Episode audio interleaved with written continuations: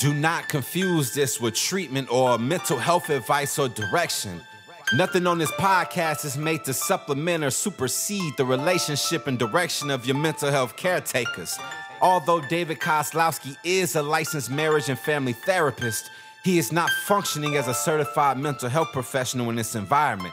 And same applies to any professional who may appear on the Light the Fight podcast. Welcome to the OG Therapy. Hey, everybody, welcome to another episode of Light the Fight. It will be one of our last episodes. We will be changing over names to OG Therapy Parents to uh, be all under one uh, umbrella because our other podcast is OG Therapy. My host here is a, t- a member of the OG Therapy team, and his name is Jason Hewlett. If you haven't listened to our episodes with Jason on them, you should listen to him because he's entertaining. I is not entertaining, but that's what we brought him in for. I'm the for the first time in my life. I'm You're the brains. I'm the first time in my life. I'm the brains, and he's the entertainment and the brains. So he's got a little bit of both. So yeah, yeah, whatever. You're funny, man. I'm sitting here laughing while you're talking. I'm probably like, I hope if they're listening, they don't hear me laughing where I shouldn't be because it's a lot of my laughter is actually familiarity in the pain Ooh, of yeah, what you're right. talking about. I've noticed so, that you were anyway. smiling when I'm talking, and you're like, "Oh yeah, that sounds familiar." June of 2021, yeah. after the pandemic, yeah. went through that one. Yeah.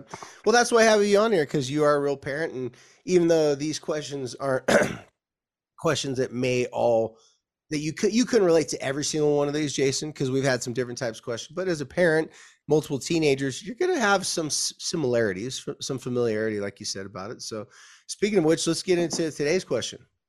Yeah, there's plenty of crossover here. I mean, there's stuff that I want to ask you, but also parents that have written in and asked us if I could ask you these questions. So it's great to have you address them. The question this week, I guess this could probably also cross over to my world it says, My children are driving now. Hey, I'm in that boat. We do have two kids driving and one on the way.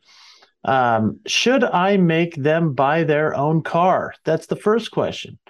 And then the other question is, or do we help them get into a used car and help finance this with them? Or should they just use the family car? And then, you know, other things like how do we manage stuff like miles, gas, maintenance, insurance, all of those questions are wrapped up into this. Should I make, make them buy their own car or help them get a used one? What do you think? Um, what I think is that's a great question. and I answer this one in three different ways. Well, not three different ways, but I give three different options. When kids turn 16, um, it's kind of like uh, you know certain cultures would have this rite of passage like a quinceañera you know like like certain you know certain cultures would have like when you hit a certain age there's this like rite of passage, right? Well, for all teenagers, regardless of what culture you come from, a big rite of passage is a driver's license. Yeah. Huge right. I mean, that that symbolizes freedom probably more than anything else up until that point, right? You're literally saying you have the right to drive around an 8,000 pound piece of metal, and we believe that you will not harm many people with it. many. so, so the three options I like to give is because with every kid they're going to be different. You're going to have one kid who's like, "I want a Ferrari," and you're like, "Okay, well that's uh that's interesting, right?" So you may have another kid's like, "Oh, you know, well, um, you know, c- can you guys help me buy a car?" And then you may have another kid's like, "I don't know, like, well, okay, like they're not really passionate about getting a driver's license. Maybe they don't get it at their 16th birthday. Maybe it's closer to 17." And they're kind of like just lollygagging around, not really having like any sort of real desire drive for that. So when I say give them three options, it's an ideal option, it's a good option, and it's a manageable or just like bare minimum, like good enough option, right? So mild, medium, and hot, right? So the hot one would be like, hey, listen, mom and dad, I really want this nice car. Maybe they have, maybe it's not like a brand new, brand new car, but it's a car that's like you know, they, you know, like a special muffler on it or rims and tires, and they saw it on KSL. And like, this is a car, like, ooh, man, 15, 20 grand for your first car. Okay. Okay. Well, you never want to, from my perspective, you never want to dismiss that and say, there's no way we're not helping do that. You want your kids to see everything has a possibility, but are you willing to work for it? Nice. Right. You Love can drive it. our our beat up old like leftover car.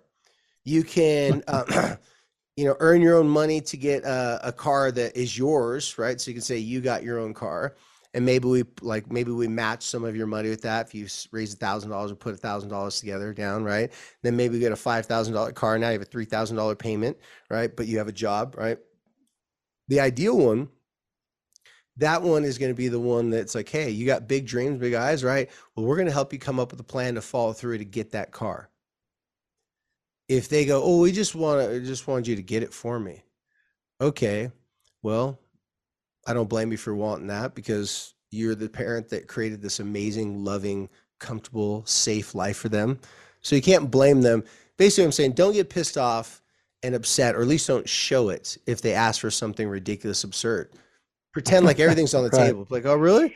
You want a, a brand new uh, um, Toyota Tacoma lifted, but the one you saw on KSL, wow, it's only fifty-five thousand. What a deal! Right? Yeah, because when it first started off, they only drove, it's only got 10,000 miles. Okay. All right. In order to get this car, here's how much with no, with basic money down. Here's how much you're going to pay. Break it all down for them. Do not act like that's too much money, this and that.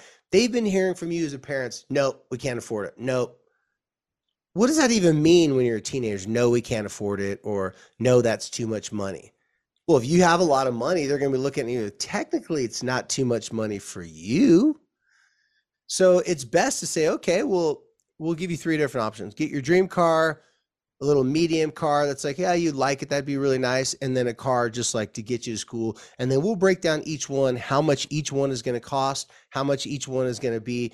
And then we'll determine based upon your motivation what you want to do. And that'll help us determine how much we want to support you. Because we're not going to we're not going to do more for you than you're willing to do for yourself. I say that because there's a lot of options in there, parents. You may be a parent who's not in the best financial situation. Some parents like that don't like to admit that they can't afford anything for their kids. So then they just go, well, you're just going to get the leftover card no matter what. Hey, just because you can't afford it for them, you don't know if your kid, if they really, inside their mind, kids are thinking lots of things. Maybe inside their mind like this car would make my high school experience. This car would just really represent me. So go okay well i can't afford to buy that for you. However let's talk about what it'd take what you'd have to do. Kids surprise us sometimes jason. Like they will literally like oh this is a lazy kid over here but they're a grease monkey and love to wrench on cars and they'll be willing they will work their butt off for a car they won't work their butt off for chemistry they won't work, they won't work their they won't work their butt off for their you know English lit class, but for some reason, that's their that's their thing, right? Like that's the thing they go for. So you got to see what type of kid you have, but by giving them three options and breaking down each option, giving them the numbers on it, help them go through it. In that process, if they start getting irritated and they don't want to do any of that, say, okay, that's fine. But if you come to me and ask me to give you a car, I have these three options written down. There's no giving you anything. Now, even if you have an extra car in your household and that car is something that they can drive, you're not giving them the car. They still have to have certain requirements that they're going to have to do throughout the week to use the car on the weekend or to use the car for the next week. So you base their performance from Friday to Friday. And in that Friday, if you have basic things, go to school on time. Of course, it's summertime. Wake up by this time. Do this by do. You know, you give them three basic things. If they can't do those three basic things that week, well, then the next week they don't get to drive the car. Pretty simple. I really like that being more so that way they're never given everything, but they're also given the opportunity to work for something because you never want to tell your kid they can't earn something. Because just because we have been beaten down and only have a certain amount of money that we can earn in our job and our career, we want our kids to be better than us. We don't want a lot of old school parents like, I was a coal miner, my dad was a coal miner, his dad's a coal miner, you're just gonna be a coal miner. So just get all that learning stuff out of your head, boy.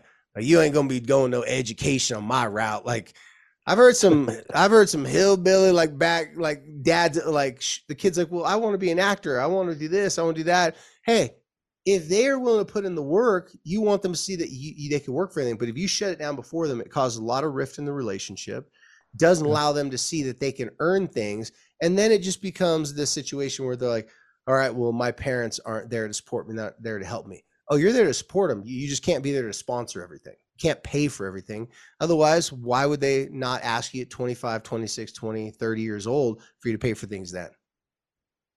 Wow.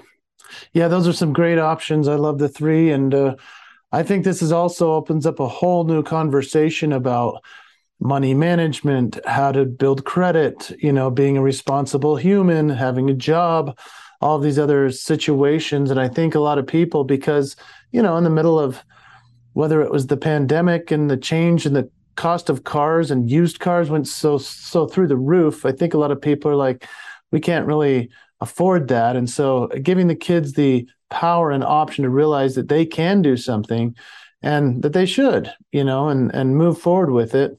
I, I think that's a great idea. I love your Friday to Friday concept about using the family car. And we here in our home, we have, you know, the car that they all get to figure out who uses and who gets it. that's been really tricky, you know, Old because faithful. now we have two drivers. Yeah, we have two drivers and one on the way, like three drivers all essentially fighting over this car. And so it's like, okay, now now what do we do? But we do have one child who said, I want to get this specific car and I want to finance it. I want to figure it out. Grease m- monkey. And I'm like, all right, well, let's figure that out. Well, I did not know, David, that we'd be going down this route. I thought it would just be like, yeah, we'll take the family car and drive that off the cliff. And so yeah. instead, they're like, I want to get my own wheels. I want to be my own man. And I'm like, right on, okay. Well, and is, isn't that what you want for your child, anyways? Heck yeah! So if yeah. there's one car and three kids fighting over it, eventually one of them's going to say, This sucks. I don't want to share. I'm going to get my own car. Mom and dad buy me a new car and say, This is an opportunity for us for have a talk. Yeah. Not mom and dad buying you a new car. Right. Yeah. Yeah. Then you can really see is this something that they want or is this something we've all had this in life? It's like we can complain about a job we don't like and then we keep on showing up. At some point, though, if it really is unbearable and you don't like the situation, you're going to go, well, I guess I got to put together my resume. I got to do all these things you didn't want to do because those things are uncomfortable, but you realize you're going to have to put in some work to get to the place you want to be. And that's why the car, this is a great opportunity for the parents to be able to, the finances, them to see certain things. Okay, you you have some hopes and some dreams. Okay, let's just show you what the hopes and dreams are going to look like. If you put in X amount of work and time and effort and raise some money, and assuming the parents are in a financial situation, then the parents can figure out a deal where they go, all right, we'll we'll match you, or you know, here we have this much money set aside for your car for the down payment license. Let's say it's two thousand dollars set aside, taxes, licensing, stuff like that. But then you tell them you got to earn half that amount of that car, or else we won't co-sign for you to get that car. Right? Making deals with them teaches your kids to be negotiable because you want your kids to be better at negotiating than like arguing and debating. Th- that's not the skill that's going to help them in the real world. Negotiation is much better. Is it all right if I share a quick story about what I went yeah, through as a kid? For sure. Okay. Yeah. I've never got, shared this ever anywhere. I've never shared this anywhere publicly. I don't know if my parents are going to hear this, but I grew up driving. I grew up driving the family car, which was when I was 16. I got to drive. Get this, David a 1984 Toyota Land Cruiser. Ooh. Legit the coolest car in the entire parking lot. And yeah. I went to a private school. Ooh. So I was driving that cool car. I go on a I go on a church mission. I come home. My little brother is now driving it. I can't get it back, but my parents gave me a gift. When I got home from this mission after two years of service, they said, We bought you a car and it was it was used, but it was pretty much brand new. It was a Subaru Outback. And I'll be candid with you, David, because I grew up driving a Toyota Land Cruiser, I thought I was too good for a Subaru Outback. It was step that down. was yeah. It's that mess, was literally up your dating game. My thought that was my thought as a 21 year old person thinking, man, I, I wish I could keep driving the family car instead of this new one that they literally gave me. They put my name on the title. Yeah. I was so ungrateful for it. And I'm embarrassed to think that that was what I thought and how I was because I did grow up in a in a very affluent situation, my successful parents. Yeah. And so eventually I did uh, get into my own cars and have to finance and learn that the hard way when I was a little older and and I'll tell you, the advantage my wife had to having to finance and figure out her stuff as a teenager really helped us through so much to be able to figure out credit scores and and saving money and all of those things. So there are lots of life lessons that go into you know just even helping your kids get into this car situation rather than gifting it regardless of all of your good intentions. And so yeah. i just i just throw that out there to the parents who are thinking i want to give them a car because they're such a good kid. Well be careful what you give them yeah.